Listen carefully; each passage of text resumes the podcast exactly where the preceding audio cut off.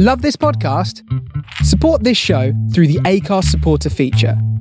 It's up to you how much you give, and there's no regular commitment. Just hit the link in the show description to support now.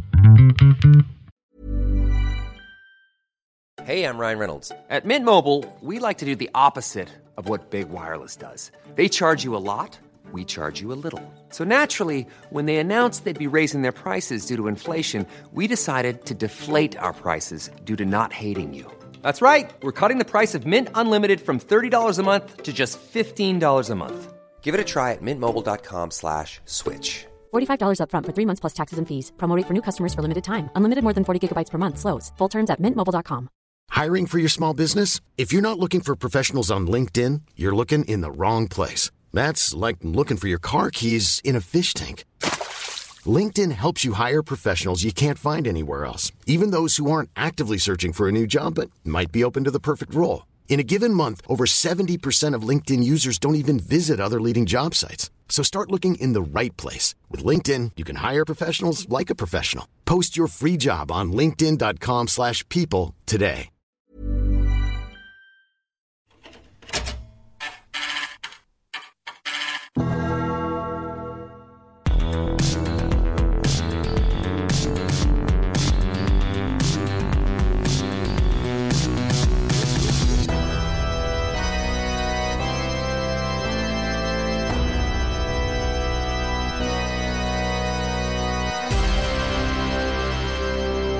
Greetings and welcome to our kingdom. This is Under Consultation, an episode by episode podcast guide through the UK's greatest video game challenge TV show, Games Master. I am one of your hosts, Luke Owen.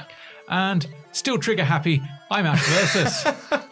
And this is a special bonus stage episode. Last week, we had a small snippet of an interview we did with Paul Gannon uh, talking about his duck hunt challenge. Sorry, duck hunt, Hunt challenge. Um, but that wasn't all we talked about with Paul. we approached Paul for an interview, and I think in our heads we were thinking this will be a nice 10 15 minute segment because we've both interviewed people in the past, and you never know what you're going to get with an interview. Sometimes you expect 10 and you get 5, sometimes you expect 15 and you get 50. This was in the latter category because we talked to Paul for well over an hour. Yeah, yeah. And doing a one hour edit of that interview was fairly difficult. Just cutting out bits and pieces, silences, that was tough. Then I had to make a 20 minute or so edit for the main episode because we're already stretching the laws of probability by doing an hour to hour 15 podcast episode on a television show that ran 20 minutes Yeah. going two hours might be stretching it too much. But there was a lot of good stuff in there because Paul is a very funny, very engaging, and very entertaining person. So here is our first interview again, but this time with all the stuff put back in. There's more about Games Master, there's more about video games, there's more about the other projects and stuff that he's working on. Essentially, it's more of Paul Gannon, and that's not a bad thing. That's a good thing. Check it out.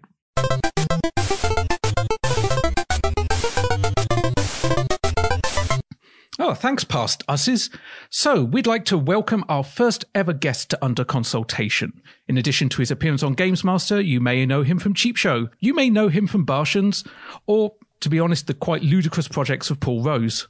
But wherever you know him from, there are higher than likely odds that you know him by the name of Paul Gannon. Thanks for joining us, Paul. Hello. It's it's it's sobering to know I'm your first guest. I kind of feel very sorry for you instantly. Well, you know, we tried to get hold of Patrick Moore, but it was proving problematic. Yeah. Well, funnily enough, uh, now that Derek Acorah's gone, I do have access to Sam, his spirit guide, so I'll try and reach out. I can imagine you reaching out and all you're getting is dick. well, hmm, he d- he was used to getting quite a lot. You know what? That sounds weird if I just say it like that. It's going to make. If any of our audience are familiar with your other projects, I think they'd be fairly understanding.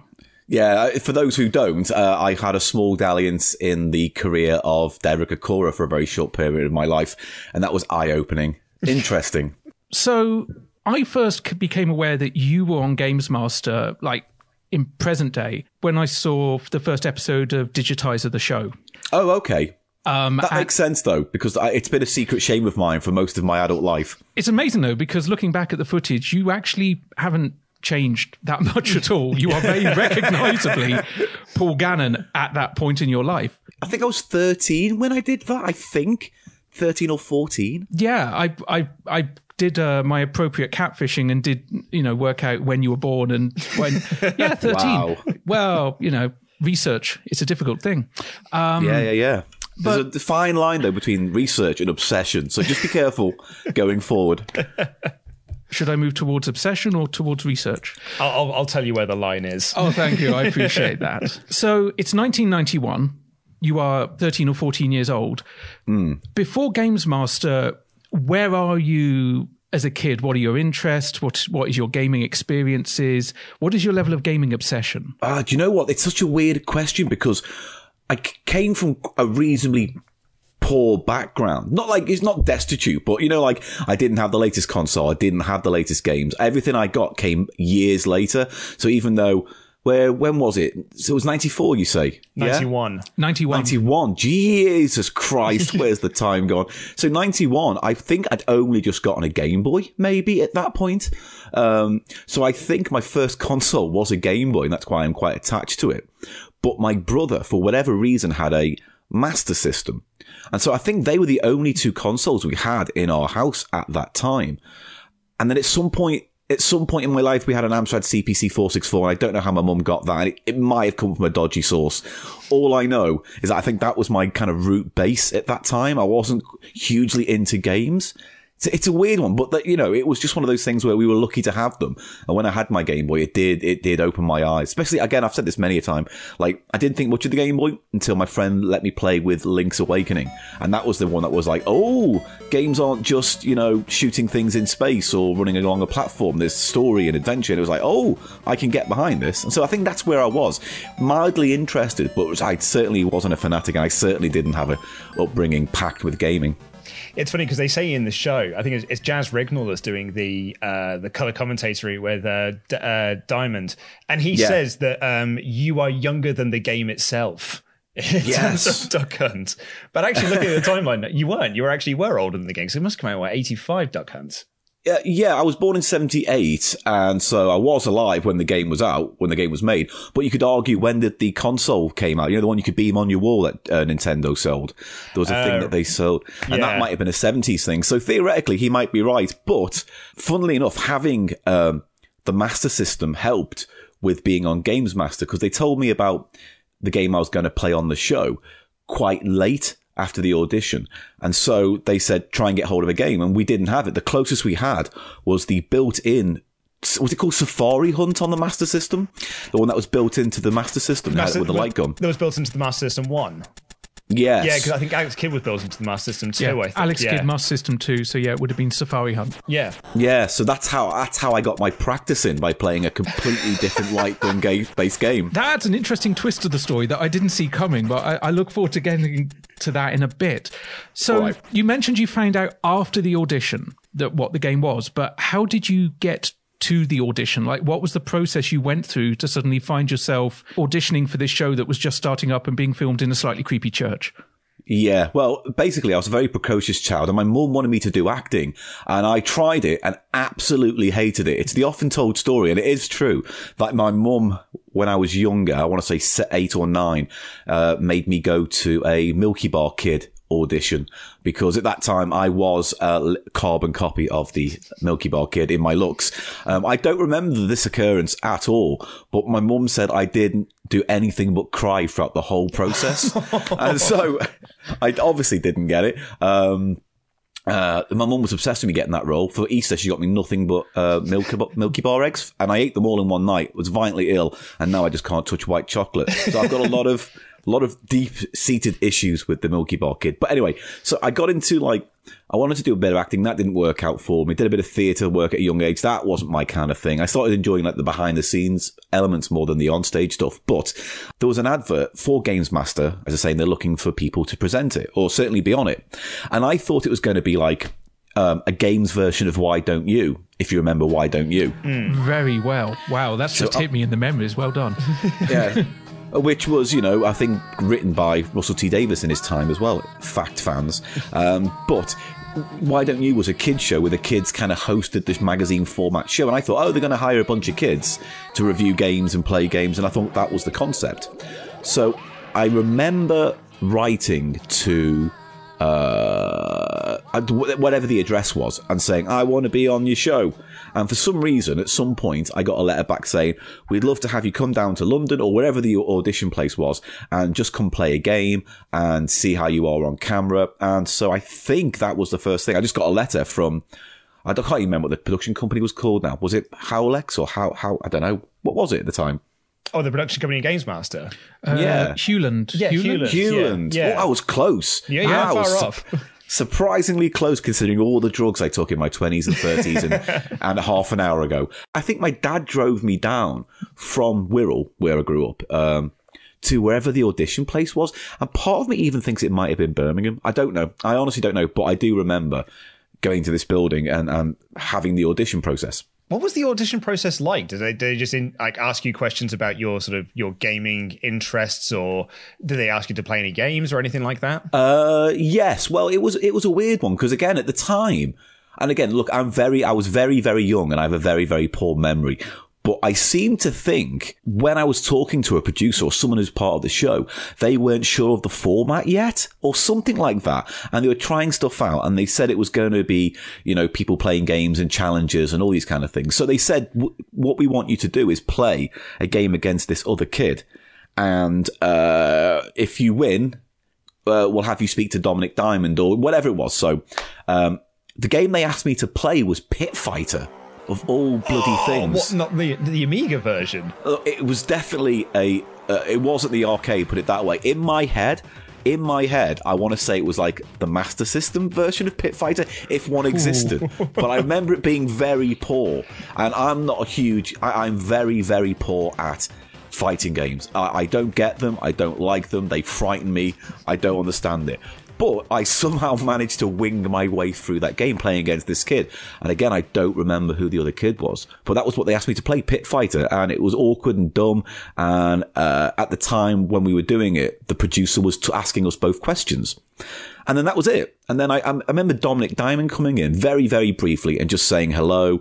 And isn't this exciting? And a few pleasantries and walking out. And that's kind of the, what I do remember of the process, just kind of going in, meeting a few people, saying what they thought the concept was going to be, asking me to play Pit Fighter, and then playing against this other kid. Uh, and then that was it, really. I seem to remember.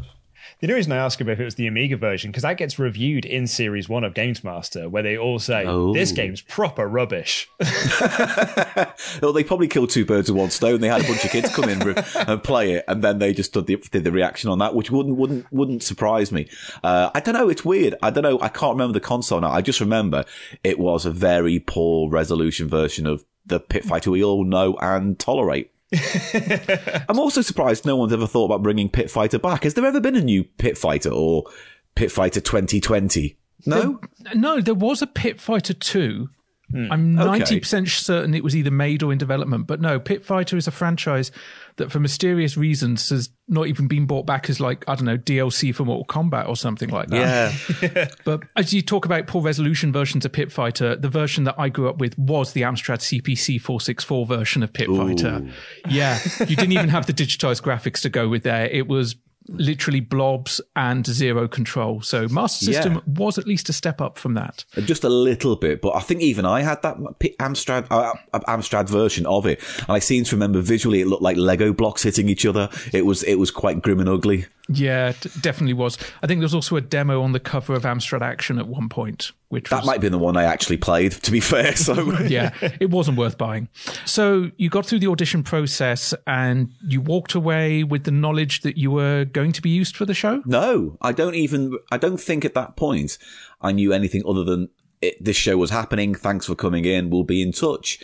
And uh, all I can honestly say is it just jumps to me being offered to be on the show. And I, I think it came in a letter. Oh, you know what? That's a lie. I do remember it being a phone call now and they were going to follow it up with a letter. So I think the letter had all the information in, but the phone call was all like, yes, we're doing this. We want you to be on it. It's very exciting.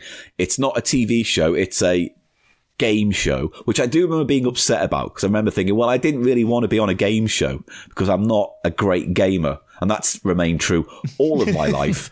You know, there are one or two games I'm, I'm really good at, and then that's really it. I'm not a multifaceted uh, kind of person, but um, I, I want to be on the telly, don't I? So of course I'm going to say yes. I'm not going to say how dare you. I was expecting a starring role. Um, so yeah, I just remember them saying, right, yeah, Duck Hunt. We want you to play Duck Hunt. That's what you'll be playing. There'll be a challenge, and if you can get hold of a system, that'd be great. And we couldn't, and the best thing we could do was play Safari Hunt. So I remember just playing that for hours and actually getting quite good at it. Um, because they didn't tell you what the parameters were going to be, like for instance, how far away you were going to be from the screen or what the game was going to be. So all I could do was just try and get good at using a light gun. And I think we, our TV was reasonably, not to say big, but it was big enough that I could stand away and play the game and be reasonably good at it. And, uh, yeah, so yeah, I didn't get to play Duck Hunt until the actual day of shooting. What was that day like? Like, you know, arriving at this disused church. Uh, so what was the, the mood like? Like, how were you sort of welcomed by the production team? It, you know, it was weird. So there's there's there's one kind of sad element to this story, which which always sticks with me when I watch it back. Is that um, we were allowed to bring a few friends down. So it was my mum, me. I want to say my brother, but also another kid I knew at the time called Craig. And Craig was a guy who was really into gaming. He had a Super Nintendo. I would sometimes go around to his. Our mums were friends. Uh, we weren't like close friends, but you know, it was nice to go over and play with like his Super Nintendo every now and then. And um, I I do remember him coming along. Now, to fast forward to much later in the day, a year or so later after that filming, Craig died of meningitis. Yeah. And, um, it was, you know, it was really sudden. It kind of, he, he had the complaints in the morning and was dead by the evening. And it was really shocking. It was the first person I knew in my immediate life who, you know, had died, really.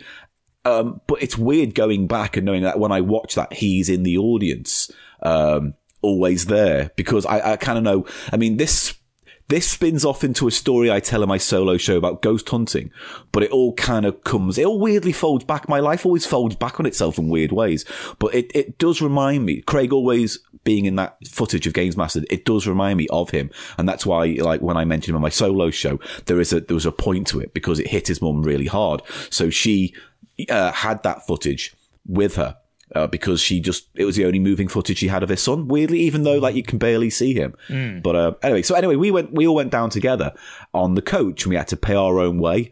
And the next big mystery in this story is for some reason I was playing the Atari Lynx on the way down there, and I don't know if it was mine, if it was Craig's, if my mum had bought it. It's a weird thing. I don't remember who had it. But uh, it's still in the attic somewhere now. But uh, yeah, I remember playing the Atari Lynx for about two minutes before the battery died on the way down on the coach. Uh, so that, you know, lasted the way. Um, and that was fun. It was all very exciting. And I, I, I going to, cause I like where it is. I've visited it since, because uh, the location's still there. And I think it's a nursery now or some library or something like that. But like, it's quite an awkward place to get to. It's like Aldgate East, I want to say, and down a few weird side streets. And, uh, it is on a weird corner. And at the time, I vaguely remember it, it was like surrounded by uh, construction work. And this might be my mind playing tricks on me, but I do seem to remember it like it wasn't being used. And if it was being used for anything, it was probably TV and film shoots.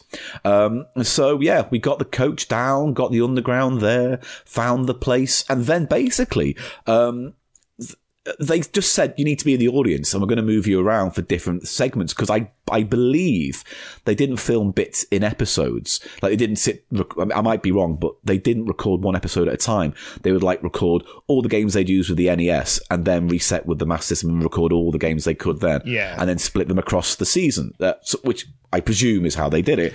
So um so I remember having to watch a lot of other people playing games uh, throughout the morning, and it was a long shoot. I think there was um, there was definitely uh, like a couple of NES games going on, but I don't remember too much about what those were and who they were. But I remember Dominik Diamond, and I remember it just being very, very cold the whole way through. I think because we're all sitting there on these benches and, you know, it's a cold church and there's fog machines and even with all the lights on, it still had a chill to it. I remember being very cold on the day and also very dark. When you look at the episodes, it seems dark and like that's my overriding memory of it just being a very dark and cold day in a church. Yeah, we've always said like when we look back at and we've been you know covering these episodes that it did look cold in that Yeah. place. it, it didn't look like Yeah. theatrical atmosphere. It just looked bloody cold. So yeah, I just seem to remember the- the day being really long, and I think my shoot came towards the end of the day. I do remember me being kind of first in, last out. There's a question I was thinking about. Well, I, I'm going to try and pick your memory here, see if you can remember this. But I've actually only just thought about this on my way into the office today to, to do my work. When I was listening back to some of the, the episodes that we've done, you know, you have like Dominik Diamond say, and let's go to Games Master for the challenge. And he'll say things like, ah, our first two competitors failed at their challenges, which has obviously been recorded way later. So Yeah. what was on the screen like when he sort of throwing to it? Like did they have anything there or like, you know, a test image or just anything on screen for you to all look at and find out what the challenge was? You know what? I I honestly don't remember, and that's such a bugger because my mem my memory tells me I remember seeing it, but I honestly don't think they could have because if anything. Again, you will obviously know a lot more than me about the production of the show over time, but I don't know how late Patrick Moore was was brought onto the project because I know they were talking about there would be a games master uh, and uh, he'll tell you what to do. But it's weird. I just kind of feel like maybe on the day I didn't see anything, but maybe I saw footage on a TV screen, so I had an idea of what was going on. I can't help it all on that. That's really strange because I, I, I want to say they did it live. See, I'm I'm fairly certain, and thankfully we can go back and check the tapes. Um, that there are moments when Dominik throws it over to the games master, and it's kind of a distant shot from like the back of the church, and you definitely see Patrick Moore up on the screen that's above the kind of the staging area. But to be honest, if they they could have easily gone back and done reshoots just to like mix it up, or even got him just to record multiple versions that they then used but to I do remember that. I, I do remember there seemed to be a lot of just him talking and doing lots of different intros and outros and, and things like that and different outcomes because I do I, again this might be a memory playing tricks but they did record me winning and losing. Uh, so yeah I do remember that happening Ah, that was going to be one of our questions. Was because we've had like a, uh, Big Boy Barry did a, uh, an interview recently with Retro Gamer where he said that he, he when he played Sonic One in episode two, he like bombed into a badnik straight away and lost, you know, and died right off the bat. And Yeah. they and they let him have a second try at it. And we've heard like stories of, of multiple takes being done. So did, so you did do it twice then.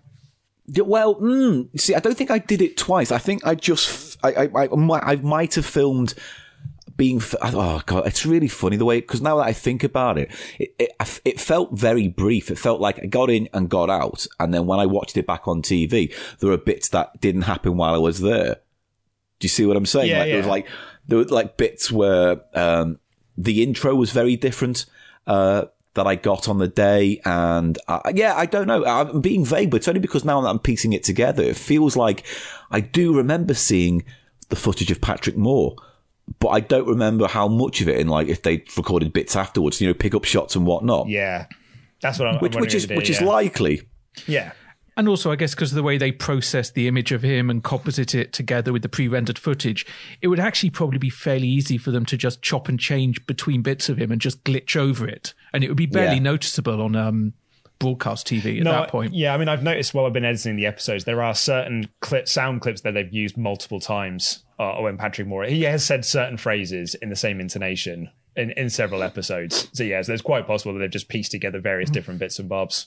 Well, I, I will say this on, on a tangent while it's in my head. I do remember not being told what episode I was going to be in.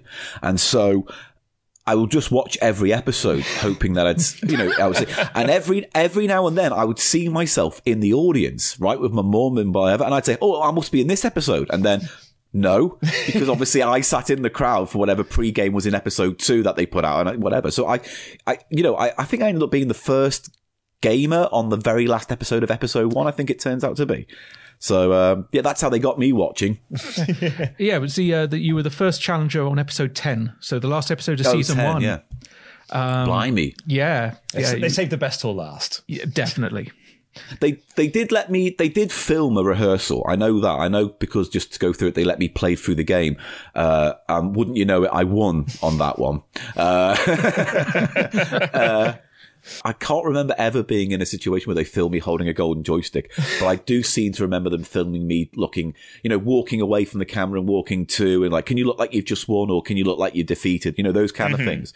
Because maybe when they're shooting it ad hoc, is that the right word? Yeah, yeah. Yeah, yeah. When they're shooting it, they can't get all the angles because they're doing it live and in the moment, but they have the opportunity to do closer up, close ups and takes when I'm walking in and walking out and that kind of stuff. So something that we noticed while we were going over the challenge during the uh, during the episode, you have a watch near your elbow.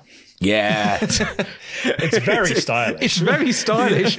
it's also it's right up by your elbow, and I'm really curious as to the logical reasoning. okay, the logic is again, I was a precocious child, and so one of the th- one of the things that happened was when because I was going on the telly, uh, I think I think a relative, an auntie or a nan or whatever, got me.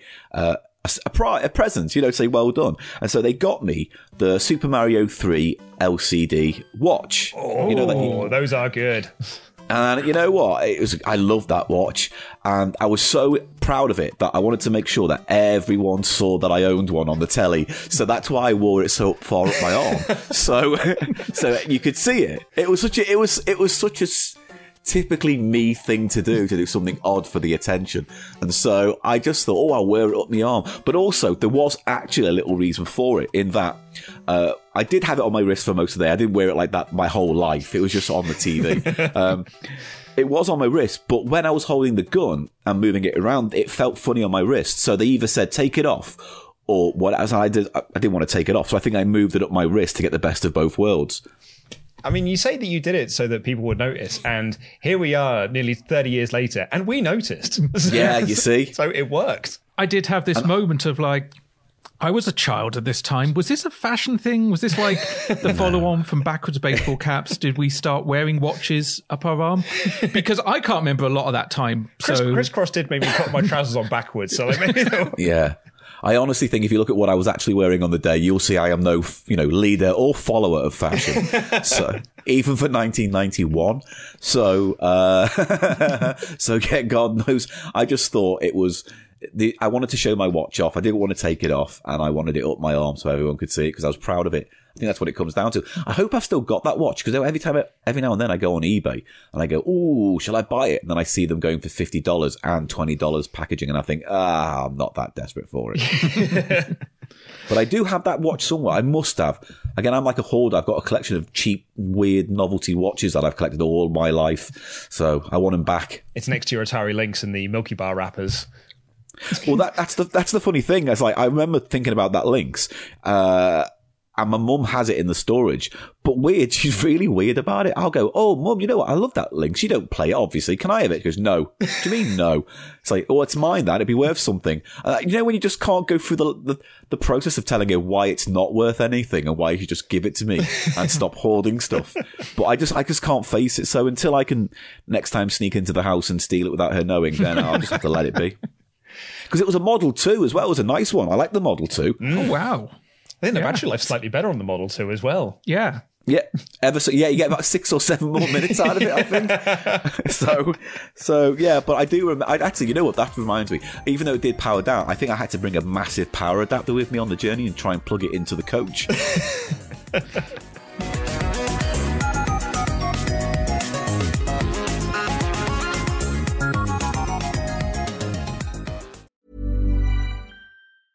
Mom deserves the best, and there's no better place to shop for Mother's Day than Whole Foods Market. They're your destination for unbeatable savings, from premium gifts to show-stopping flowers and irresistible desserts. Start by saving 33% with Prime on all body care and candles. Then get a 15-stem bunch of tulips for just $9.99 each with Prime. Round out Mom's menu with festive rosé, irresistible berry chantilly cake, and more special treats. Come celebrate Mother's Day at Whole Foods Market.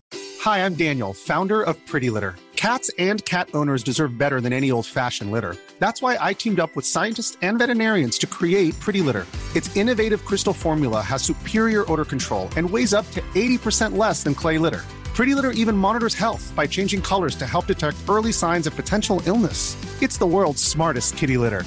Go to prettylitter.com and use code ACAST for 20% off your first order and a free cat toy. Terms and conditions apply. See site for details. Hi, I'm Daniel, founder of Pretty Litter. Did you know cats tend to hide symptoms of sickness and pain? I learned this the hard way after losing my cat, Gingy. So I created Pretty Litter, a health monitoring litter that helps detect early signs of illness by changing colors, saving you money and potentially your cat's life. Pretty Litter is veterinarian developed, and it's the easiest way to keep tabs on your fur baby's health right at home. Go to prettylitter.com and use code ACAST for 20% off your first order and a free cat toy. Terms and conditions apply. See site for details.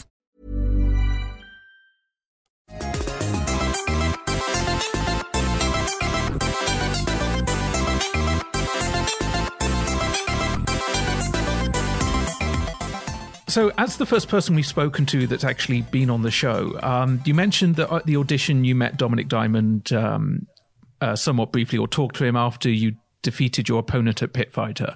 Uh, Yeah. How was he on the day? Because by his behavior on screen, he's a very difficult man to get a read on, as into what he actually thinks of children. Uh, because he's either he's either being slightly patronising or just out and out making dick jokes at them.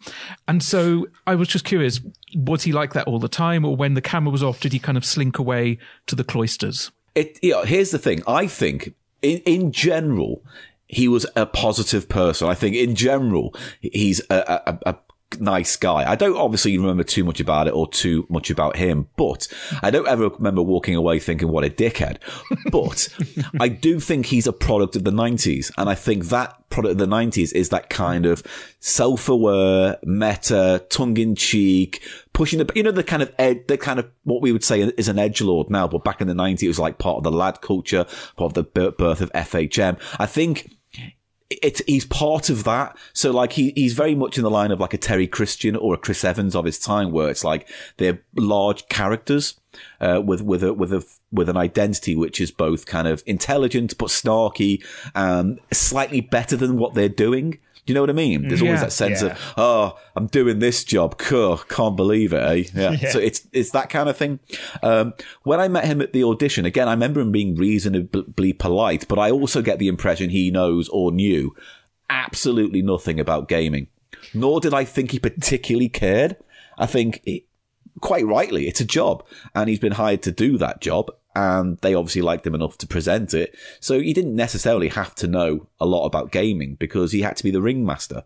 Um, and so I think that's part of the reason why the whole his relationship with the journalists who came in, and obviously uh, Dave Dave Perry, Dave, Perry, Dave Yeah. Perry, the games animal. I think, uh, yeah, ex- well, yeah, exactly. Um, I think all of that just stems from just the culture of the time. I I think you know you've got gaming journalism, which was becoming very, you know, rock and roll of its time. I think, especially in like the, the mid '90s when like gaming was a huge big thing. Sega versus Nintendo, Games Master, Games World, all these kind of shows. There's a little bit of rock and roll to it, and I think they all fell foul of that. Uh, identity and that image. And so when you look at it now, you, it, it's, very quaint, but you do think, God, it's cringeworthy as well at the same time. There's so much attitude and coolness and, you know, self, self-aware. There's, I, even though it's a good show, I, Games Master is an interesting show to me where it kind of almost feels like it doesn't like the subject it's talking about and it's doing it almost ironically. Does that, does that seem fair? Does that to me? No, I think that's very fair. I mean, we were talking about this the other week that there's an episode, I think it's in episode six, it's when they're in heaven, where Yeah. Season six. That's sorry, what, uh, sorry, episode six, series six, yeah, Yeah. yeah, when they're in there in heaven, and um, the, like one of the segments they do is about uh, games for babies, and then the challenge is they have babies play games, and I was like, oh, this is very nineties, and like, look how cool we are. We're very different from every other show you watch. Yeah, but weirdly, it wasn't because it was kind of just like the word. You know what I mean? It Yeah. kind of had that same feel to it. It, it. it wanted to be counterculture to some extent because even though gaming was becoming very, very mainstream, I mean, even to this day, you will ask, you know, Steve McNeil how hard it is to get gaming content onto TV, despite the fact that gaming makes millions and billions of more revenue than TV does in the Hollywood industry, you know, so it's, this weird position where gaming's never found a place truly on, you know, TV because TV executives don't get it. So when you do get shows like that through the door, Games Master probably was the first of note.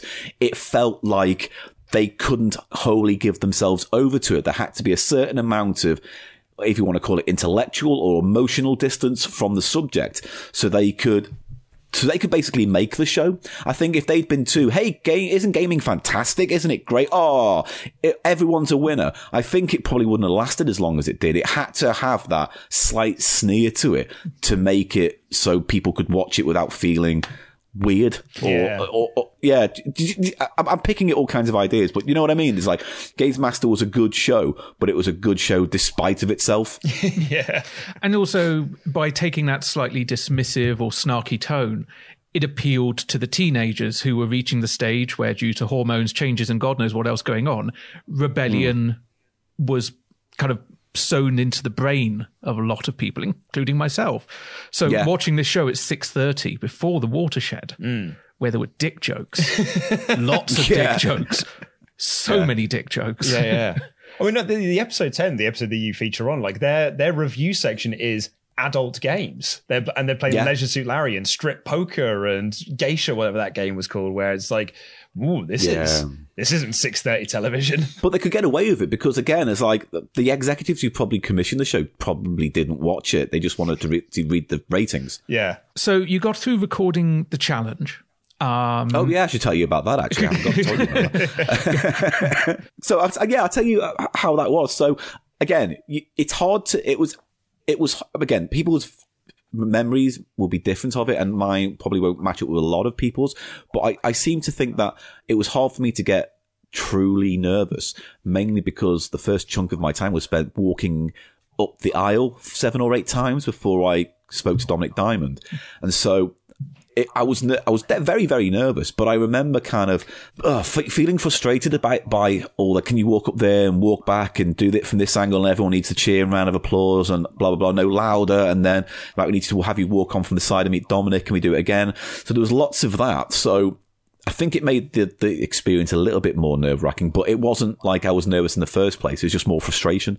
Um, Dominik was very nice, but again, I used to make a joke of this in a solo show I did, but um, he, I don't think he gets my name once right during the whole episode. I'm pretty sure he calls me Paul Ga- Cannon Gallon and then Gamnon, I think. it's, some- it's something like that. I just seem to remember that when I watch that back. I don't think he gets my name right. And I don't think it was like a vindictive thing. I just think for whatever reason, it didn't compute. And so I remember, uh, him, him again, when he's recording, he, you know, he says best of luck. And, you know, I'm, however old I am, 12, 13, 14, but I look a lot younger. And so I think that innocence, I, he didn't want to quite crush it yet. He wanted the game to play out first before he could step in. I'm not going to lie, is that when I did, I did said I did my catfishing and I worked out how old you were. I did go back and look at the footage and go, really? Because yeah, Yeah. you look young for your age, and I suspect that's why um, Jaz Rignall made the comment of the game being older than you because he may have looked at you and gone, oh, Yeah. yeah, Very, very, very likely. Um, and again, it's weird because I, I think literally the first time I got to play Duck Hunt was in the uh, kind of a technical shoot or whatever it was, the quick run through they gave me. So I wasn't allowed to play the whole game. I think they just let me play the first two Duck Hunt sections. So I didn't even get to do the frisbee bit until I actually ended up playing it on the show. Uh, so once they did that, and again, they said, hooray, you won, let's do your walking thing. And then they went to film it. And all I remember thinking was that, uh, this is easy. I remember finding it very, very easy and not stressing too much. I, I do know I kind of, I, I, in the back of my head, I wanted to make it look like I was an action hero. So I think my pose was unnecessarily like Stallone in Cobra or something daft, you know, where I've got my arms locked and my hand, you know, wrapped around the trigger. And, uh, yeah, but then when I got to the frisbee bit, I didn't know what to expect because all of a sudden it was a completely different game type. Um, and uh, as it's as you see in the episode, it, it, I lose, but it's frustrating because it's always the way with me. I can't just lose properly. I can't lose from the beginning and get worse. I have to have the hope, the hope and the, the joy just there, just out of reach. So when I go for it, that's when it goes. And so I'm actually, I actually really like the way it plays out because yeah, it's sad that I lose, but the fact that it, I lose just at an inch at the end. just, I just, that one last shot kind of makes it a bit more satisfying to watch drama wise. Um, It's heartbreaking. It's the Rocky story. is. It is. It's yeah. It's like it's basically Duck Hunt is my Apollo Creed. Also, Duck Hunt's going to train you one day. well, it's funny because again, it's like jumping ahead a bit in time. That's the reason why we did it for Digitiser. In that we tried to revisit it in that way, uh, more like penance than retribution. Yeah, but, uh, so yeah, I remember being distraught, and uh, and then obviously. Dominik Diamond comes straight in. They keep rolling at that point, and he comes in, and I, I don't remember what I said, but I, I, in my head, I remember saying the words "trigger happy" a lot more than I do in the final edit. Oh, Paul, you were so close. Jaz Rignall is in tears in the commentary box. That's how close you were. Talk me through what happened in the end. Just got trigger happy. Yeah, you did a bit. But have you enjoyed yourself anyway? Yeah. Well, you, we've all certainly enjoyed it here, so that's something to take back to Wirral. Thank you very much, Paul. but that seems to be the overriding memory is me saying, I think he says you just got trigger happy. And then I say, yeah, I just got here, but trigger happy. Oh, I just got trigger happy. I think I just get locked into saying trigger happy. But I do know there's a, you know, like there's a scene in Simpsons where, um, uh, uh, oh, who is it? Chief Wiggum's son. Uh, Ralph. wants to, yeah, Ralph wants to ask out Lisa, and she says no live on TV. And then Bart steps in and goes, "This is the exact moment when his heart breaks." I genuinely think I've got the exact same moment on uh, on on Games Master. I think if you pause it in the right moment, you can just see in my eyes the moment where my everything dist- my heart breaks i think i'm just inches away from not crying actually at that point but i did keep it together I was going back through my notes I've got written down for episode 10, and the words trigger happy comes up a lot because Jaz, Yeah. Rig- Jaz Rignall says it about your playing. Like he says, like, oh, I think he's a bit trigger happy, this kid. He likes to shoot a lot. And then Dominik Diamond says it to you, and then you just go, yeah, I was a bit trigger happy, actually. yeah and it's worse because uh, it's like i just got a bit trigger happy in that really high voice which you know again to this day people we- weird how it's mostly sc- school friends but yeah it comes up and unfortunately it comes up a lot more now simply because of digitiser and such so yeah uh, if, if i have a tombstone i do want i just got a bit trigger happy written on it and then that picture of my face with the teary eyes from the age 12 that's that's my legacy i think i want it to be yeah, I'm not going to say that I don't do an impression of it on the, uh, the podcast episode. The horrible thing is my girlfriend plays along now. Is that she'll go, "Oh, what's that up over there?" And I'll look, thinking it's a light bulb or a spider I need to fetch. The minute I raise my eyes and look up, she goes, "Just got to be trigger happy," and I was like, "Oh, how how dare you!" so I lose the game. Blah blah blah blah blah. Everyone who's been in the show is sitting around and been in the audience. We've been moved around, so no one's really left unless. They simply had to. Once everything's finished filming, that's when they give out or they gave out. Well, actually, here's the thing. I might be wrong, but I don't think they had game mats, the golden joysticks to give out. I think they had one for show, and then they, you'd get it later in the post, right? Mm-hmm. So I. Re- my brain, it might have warped reality, but I seem to remember being told that if you won the golden joystick, all you got was the golden joystick, right? Whereas me, they said, come backstage, we've got a goodie bag, you can take what you want as a consolation prize. So I remember going back and there were like bin bags or certainly sacks of skeins and stuff. So I remember going in and pulling out a uh, Bonanza Brothers t-shirt uh, that I took, you know, that I could wear. I think there was an Atari Lynx game in there that was just lying. I think I grabbed that. I think I must have made off like a bandit because I remember coming away with games and t-shirts and magazines and things like that. Whereas the kids who won the golden joysticks just had to go home and wait. I seem to remember that that was how it played out. So I always meant to think, oh, if, if that's what it meant to lose, I got all this swag, then yeah, great. So yeah, and then that was it. A long journey back home. Mum was quite sad for me. I don't know. I was happy. I was playing me stuff and me t-shirt on. It was great. but when it came to it being on TV, that's the bit that I don't remember the most, so to speak. It's like I remember it going out. I remember when this TV series come uh, came out. Again, I watched every episode thinking I was going to be in that episode, and then it was episode ten. And I remember thinking, "Oh, this is a very scouse episode." They've got Emlyn Hughes and me, a bunch of very whiny voiced scousers uh, on the show. It did make me feel Uh, like I was back at home. It was quite lovely, really. The episode goes out, and I seem to remember not a lot of fuss being made about it. I think one or two of my closest friends, you know, uh, because they, they, they, at that point, I think everyone knew I hadn't won the golden joystick before the episode went out. Because I think I might have just told them. So there was no ha ha ha, you lost on telly, you muppet kind of thing. But I do remember like there not being too much of a fuss. In fact, I'm probably a bit upset that there wasn't more of a fuss and I couldn't have a you know a larger imprint at my school. But maybe not a lot of kids watch Games Master in my school. Maybe. I don't know. Or maybe all I got was abuse and I've mentally blocked it out. There'll be a trigger word that will happen and it'll bring it all flooding back.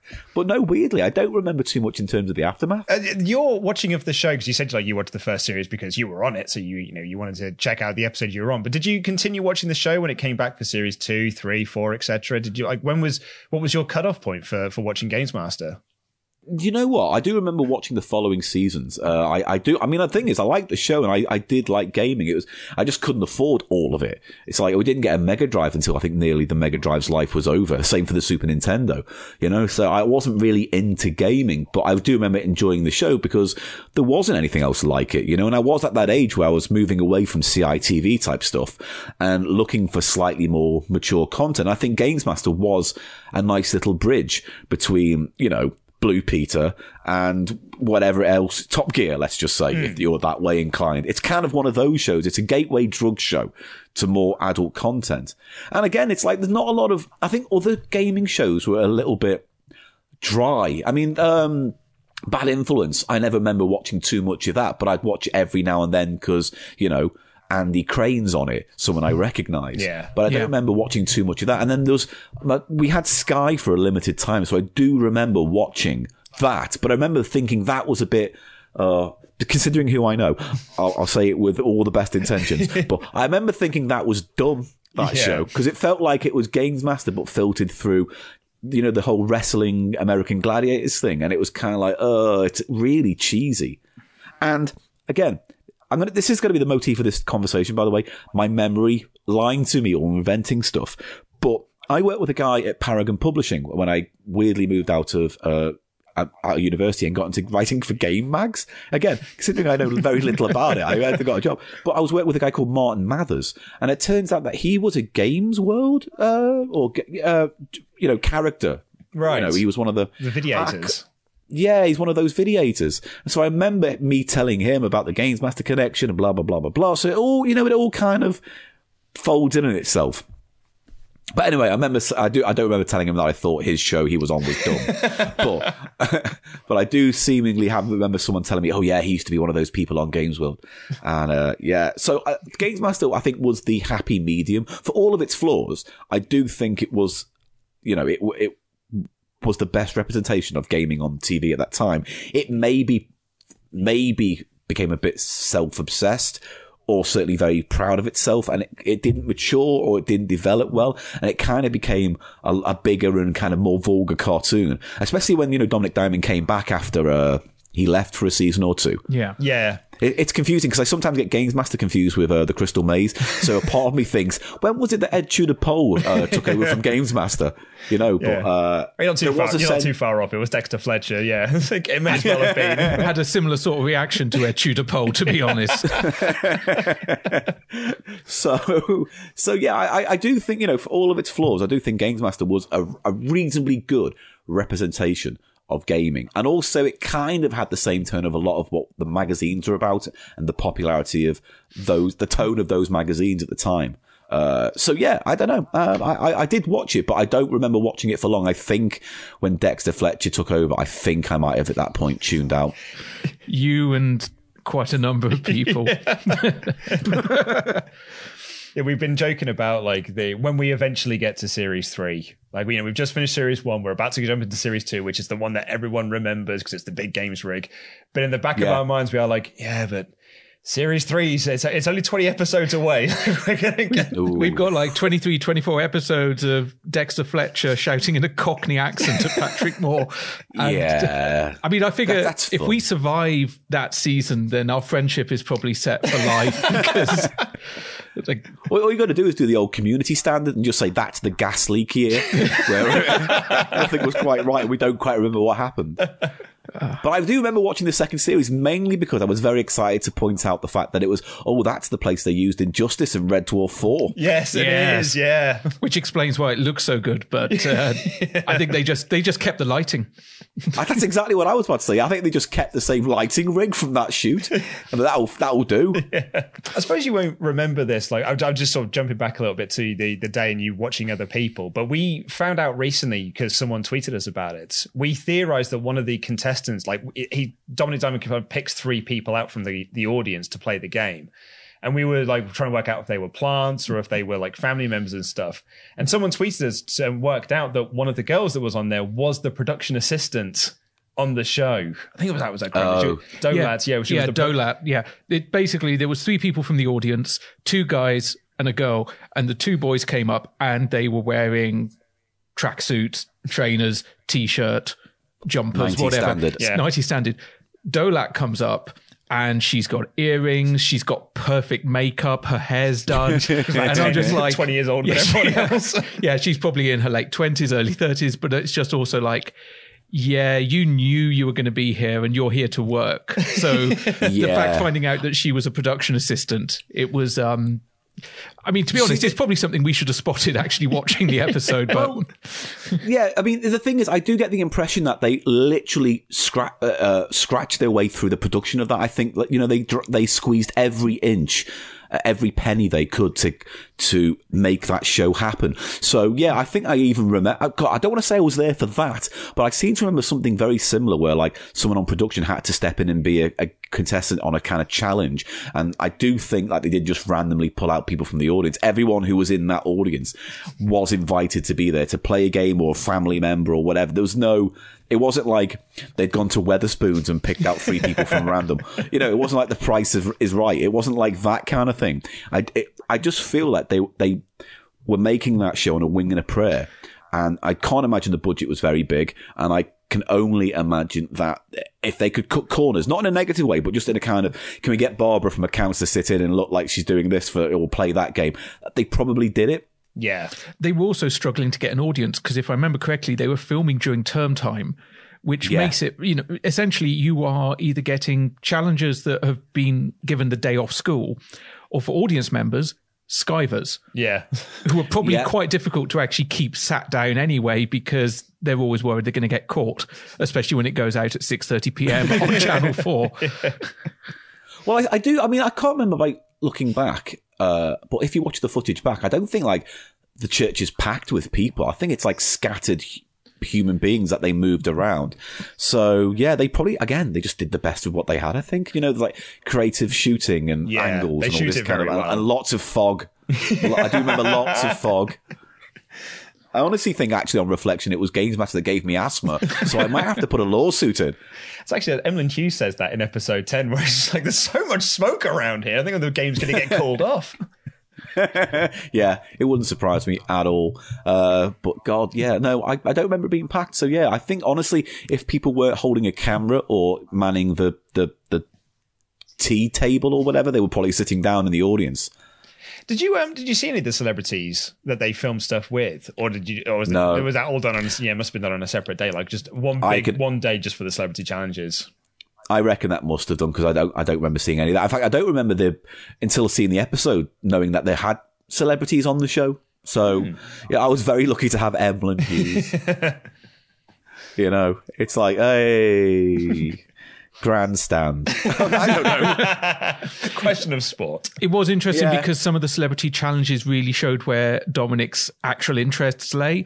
Because whenever there was a football guest on there, he perked right up and knew what he was talking. Oh. When Eric Bristow was on, Dominik was like auditioning for Bullseye at that point. He wanted to be Jim Bowen so badly. Oh. And he really just, he lent into it. It was a beautiful thing. That's why I think it was like, it, you know, it was good to have someone like him do the show because at some point, cynicism aside, I think there were lots of lots of things he did on that show he enjoyed. I I also think it just maybe ultimately wasn't his bag. It was just a good job for him.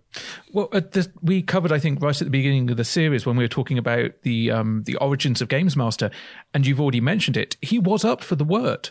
Like he was one of the people auditioning Yeah. for the job that went to Terry Christian. Mm. So yeah, he he went. There was a path. He went one way. Terry went the other. I'm not sure Games Master with Terry Christian would have worked. No, probably for the best, to be fair.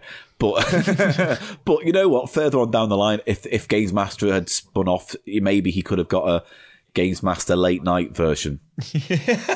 Actually, that was something they should have done. Late night after dark Games Master, where they can play all blue games or something. Oh, and Linda Lusardi play. Uh, you know what? Stop asking me questions. It's not great. But no, th- these are good ideas. This is Patreon content we're talking about. oh dear. So you said, well, after it was broadcast, there wasn't an initial kind of like big fuss or haha, you lost, but part of that was because you'd already kind of given away the ending. Um, after the initial broadcast, was there a point where people started to recognize or twig that you had this history with the show, or did it kind of go away unless you brought it up? It went away unless I brought it up, and I didn't tend to bring it up. To be fair, I just it was just the only thing I had was that obviously when it was on, we taped it off the telly, so I had a VHS. So for ten years, I had this VHS until my brother decided he'd rather tape the uh, football match off the telly, and I couldn't find a tape, and he just stuck that in and recorded over it. And so in anger, I smashed the tape. I felt I felt betrayed, but uh, I think so you for were right. Time, Yeah, yeah, that's Yeah, a yeah, I think you justifiable were in the response. right. Yeah, it wasn't even like a cup match as far as I remember, you know. It's just like I just felt like utterly betrayed by my family, or certainly my brother. But uh, for that meant for the longest time, it just disappeared. Way before you know the birth of YouTube, it that just disappeared into the ether. So, in many respects, the only time it got mentioned was when I got the job writing for uh, 64 magazine, Paragon Publishing, in 2000 and no 2000. So, because obviously at some point the topic comes up, and then it would come up. And obviously having the name Gannon made things amusing because, oh, Zelda, Ganon, uh. Yeah. So those kind of stories did come up when I was working at Paragon. But then again, that was it. In fact, to be fair, the, the last time it, it started only coming up again when like Barshens or, or again, obviously Digitiser picked at it and we could have a bit of fun with it. Yeah. Well, let, let's talk about the digitiser recreation. Because you say a bit of fun. Um, d- first time I watched that, I was actually going on holiday with my partner, and we just decided to put offline a couple of the episodes of Digitiser to watch on the train. People behind us got an eyeful because uh, that's a harrowing end sequence to the episode. Uh, how was it pitched to you, or was it your idea, or was it brainstormed? Uh, what was the genesis of it? So, uh, so I think I think the idea was again because me working with Biffo was weird, right? Because um, the only reason we got working together was because again in life everything kind of folds back on itself with me. So I was doing a show called Geek Night Out, a comedy geek show where comedians talked about their favorite geeky passions, and it was a stand-up night. And I knew a mate there called Richard Sandling, who's an amazing stand-up comedian and actor, and uh, he he was doing his own stand-up comedy nights, and I hung out there. And then I met Stuart Ashen at one of uh, Richard Sandling's nights because Richard Sandling was in the Game Child movie, and then through meeting Ashen, I met uh, Barry, and then I, he asked me to produce Barshens because that time I just started doing Cheap Show and also started doing uh, local radio and I was doing uh, producing things with Pat Sharp and stuff like that. And then again, I only got to meet Biffo through Stuart when he had a charity event at Cambridge Computer Museum and Biffo was hosting it. And he showed found footage to an audience that was 70% belligerent to the material. and then there were people, and then there was people like me going, "Oh, I love this," because I like Tim and Eric. I like Adult Swim. That's kind of my favorite kind of comedy. I err between like Bottom, Derek and Clive, and then like surreal, like you know, Aqua Teen Hunger Force or uh, Tim and Eric or On Cinema, things like that. I I hate using the word anti-comedy because I don't think that's apt, but like just that weird, weird, twisted realities that exist and have their own rules and logic. Um, so, so found footage to me was like, oh, I love this. So I went over and spoke to him. He said, "Oh, do you want to do found footage because we're short on actors?" So he, because he was crowdfunding that, um, I got to be in that. I got to be in a few sketches and, and found footage. Anyway, at that point, the Digitiser resurgence had happened. I think he'd had the Digi 20, I can't remember all the details because I wasn't part of it, but you know, there was a resurgence and a Digifest and things like that. Yeah, and he did And the think- quiz show, Quiz Me Do, and stuff like that. Originally, yeah, yeah. and so f- from that, it was his genesis, obviously his idea to raise the money for Digi the show. And I, oh, I, to be honest, I think the only reason he asked me to be on it was because I'd had performance experience. I was good at doing radio and doing stand up and improv. And I, I you know, I, I, I, know I talk a lot as this interview is blatantly proving, but it just means that he felt like there was someone he could work with who could be, I don't know, could hold things together a little bit because obviously he wasn't comfortable fronting a show. And when you watch those episodes, at the because it's all filmed out of order, the intro is always the most awkward part of the show because I don't think he's quite got the father figure needed. He wants to be a bit all over the place, but he also uh, knows he has to crack the whip. So it's like, you know, it's like the Michael uh, character from The Office. You know, he has to be the boss, but also he wants to be everyone's friend. Yeah. So I was kind of there just to kind of keep things in order. But through the process of being invited onto it, there were things I wanted to do. And I know we talked about doing video games for real. So things like Rampage for real, where we can all dress up in uniforms and smash buildings. I thought that kind of thing hadn't been really done properly, or certainly we could do it in our own DIY way. And I went, please, can we do Duck Hunt? And initially, it was going to be I would play Duck Hunt again. We were going to have it on a Wii or something and get it running on emulation. And I'd lose again. And then we'd come up with an ending. But Biffo had a very different idea of what he wanted to do. and he didn't tell me until quite late in the day because there's a lot of moments in Digitiser the show where I am dressed in a ridiculous outfit. And I go along with everything because I kind of like being the put upon straight man sometimes. But also, when you're filming something and he shows you last minute and the camera's about to roll, you can't really say no sometimes. so he did have me over a barrel. So he goes, well, how about this? Instead of we'll do duck hunt, how about you're the duck and we'll have the guests hunt you? And I was like, oh, all right. Mentally speaking, it didn't work for me, but I, I see where it was going. But I said, if we're going to do that, then I don't just want to be shot at for ages and then that's the joke. I want to snap. I want it to be like this failure on Games Master has been like burning at me for years. and this humiliation is what pushes me over the top, you know? So the idea of being trigger happy and stuff like that. So I said, I, have got to go mad and I've got to end this violently. Because again, I have two t- comedy types. I'm rude or I'm very angry. They're my two comedies. That's my swinging points. That's where I swing from. And so I can do angry very well. Again, I've got a lot of issues. So, so I, I just said, all right, I didn't, we didn't tell Stuart and Steve and all this of what was going to happen, uh, Mr. Hares, they just knew that I was going to be angry with them at the end. And so everyone was very shocked when we did that final take of me coming out with the shotgun. Biffo obviously knew, so I said, you have to go down first, because that, if you go down first, then everyone understands suddenly what's going on. So me coming out and shooting him dead was part of the, ah, Paul's gone mad. So they were, they were shocked and a lot of people ran out the way and I just got the chance to kind of scream at the camera and then once he went, stop, everyone just was like silent for a minute. And then everyone started nervously laughing. And I was like, just acting. I'm not really angry about all of this, obviously. but it was fun to do. And it was a, it was a proper laugh because obviously there's the joy there of, uh, seeing the footage of me as a kid and then me grown up and the whole, it was a nice little narrative to have of me having this beef with the show and wanting to put it to rest and prove I'm a, really good at duck hunt and then having a massive meltdown and killing everyone. I thought that was amusing. Especially as a way to end episode one of the show. I was I was surprised. I thought that might have been a series at six ender, to be fair. You know, not series six, you know, episode six. Yeah. I thought that would have made more sense. But again, I think we digitize it, weirdly enough, it had that kind of games master feel like we're squeezing every penny we can out of making the best looking show we can on the budget we have. And so a lot of the show, I think, was built in Biffo's head along the way. And so, you know, if I had had editorial control, I would definitely have put that at the end of the series. But I can see why he didn't because it was one of the earliest things we shot. And I think as we went along the week filming bits, everyone relaxed more and everyone knew, knew each other's boundaries or certainly their shtick. And so, it, yeah, it kind of makes sense that by the time you get to the end of the series, the, the show feels more kind of naturally random as opposed to forced random. So, I imagine a lot of people listening to this will be already familiar with variety of your output. We've talked about Digitiser and your work with Paul Rose. What about your own projects? Because I would be remiss if I didn't ask you to plug Cheap Show, which is is just. I've seen it described as Vic and Bob or Derek and Clive, um, Bottom. It, you know what it is? It's just It's two failed stand-up comedians who hate doing stand-up, who decided that podcasting was a much better way of expressing themselves, and then discovered they were wrong. So it's it's it's a weird show. It, it is. It's it's it's it's a combination of.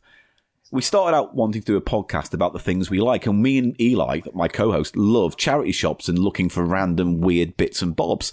And so when we started out doing Cheap Show, it was like, uh, we haven't got a format. All right, well let's buy that from a charity shop and you have to guess the price. Oh, that's all right. And it kind of developed over the first 10 episodes. But effectively, yeah, it's a, it's a comedy magazine format show where me and my co-host Eli Silverman go through charity shops, bargains, poundlands, all that stuff. And we look for interesting things that we find in there that we can talk about. And sometimes it's random and sometimes it's food. And sometimes we go down rabbit holes of albums and nostalgia. So I like it, but I also appreciate it's a hard sell because it's quite vulgar.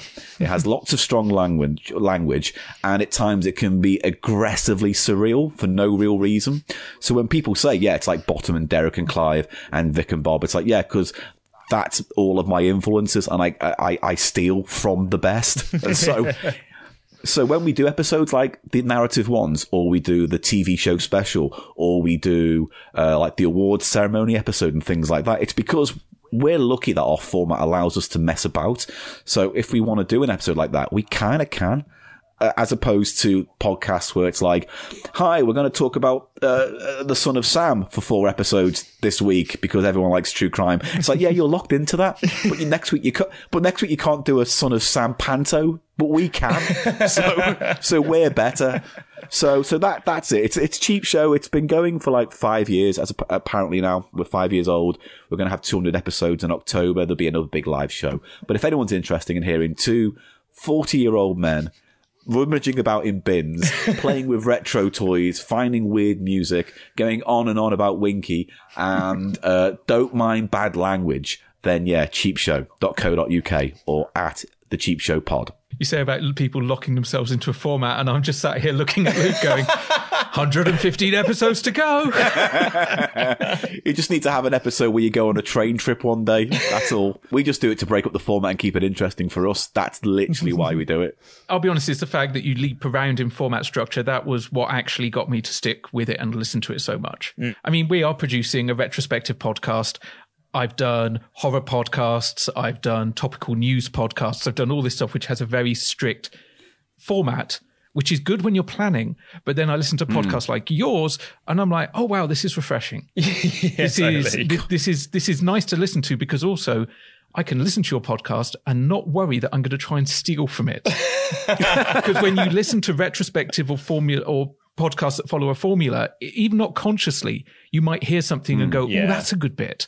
Whereas your Yeah. podcast is so out there that it's just, yeah, it, it's wonderfully fresh, and I very much appreciate that you're doing it. Oh, thank you, because it's a hard sell. It really is. Like there are a few. Oh, I'm not going to get bitter, but there's it's it's a hard sell because we're not well known particularly. We're not off the telly, and it's quite a weird show. So it's not going to appeal to like people who like no such thing as fish or Richard Herring's podcast. So we just have to make our own little world, and hopefully people know that. Even though it's vulgar and mucky, it's also not like a negative show necessarily. You know, it's not like a, it's it's like a lot of shows, certainly on YouTube, are all like the angry nostalgia this Yeah. or the I hate everything. And it's like uh, we can't do that. Yeah, me and Eli argue amongst ourselves, and we use a lot of bad language, but we never shit on people. You know what I mean? We we kind of know that we're the punchline all the time. And we live in a very strange world. So yeah, it, uh, we, we yeah, I enjoy doing Cube and I'm very fond of it, but it's a hard sell. Paul, thank you ever so much for your time. Um, Thank you. and yeah, for giving us a real eye-opening insight into Games Master at that early point in yeah, its yeah. history. So that was the end of our first bonus episode. That was a lot of fun. It was a lot of fun listening back to that interview.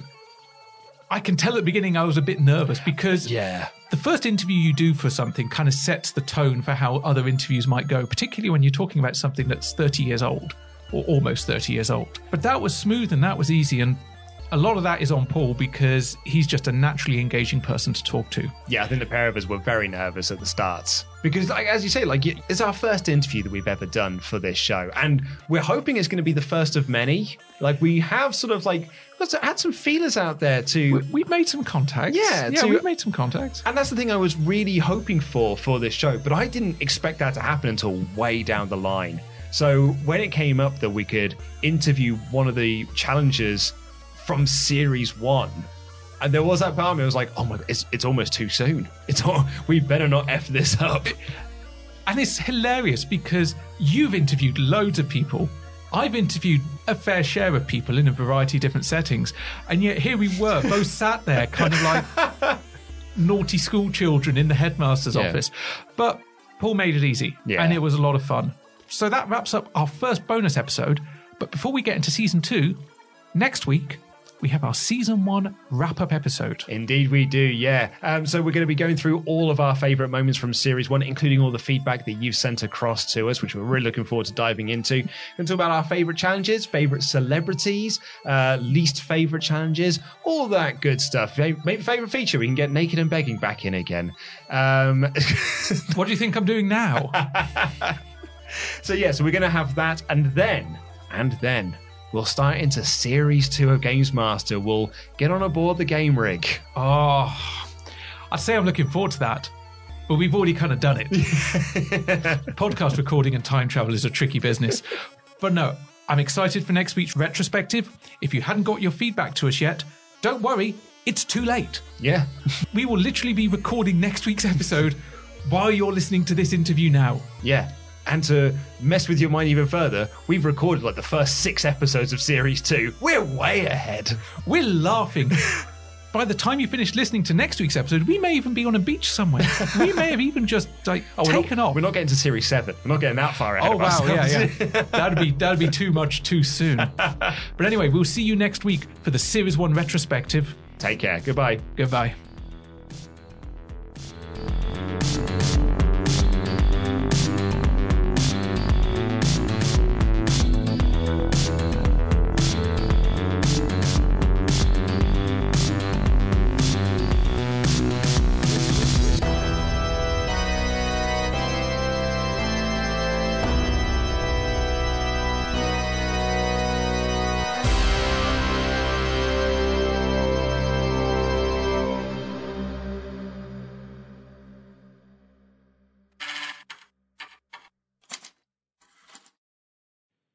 Now for that information about the Under Consultation Club.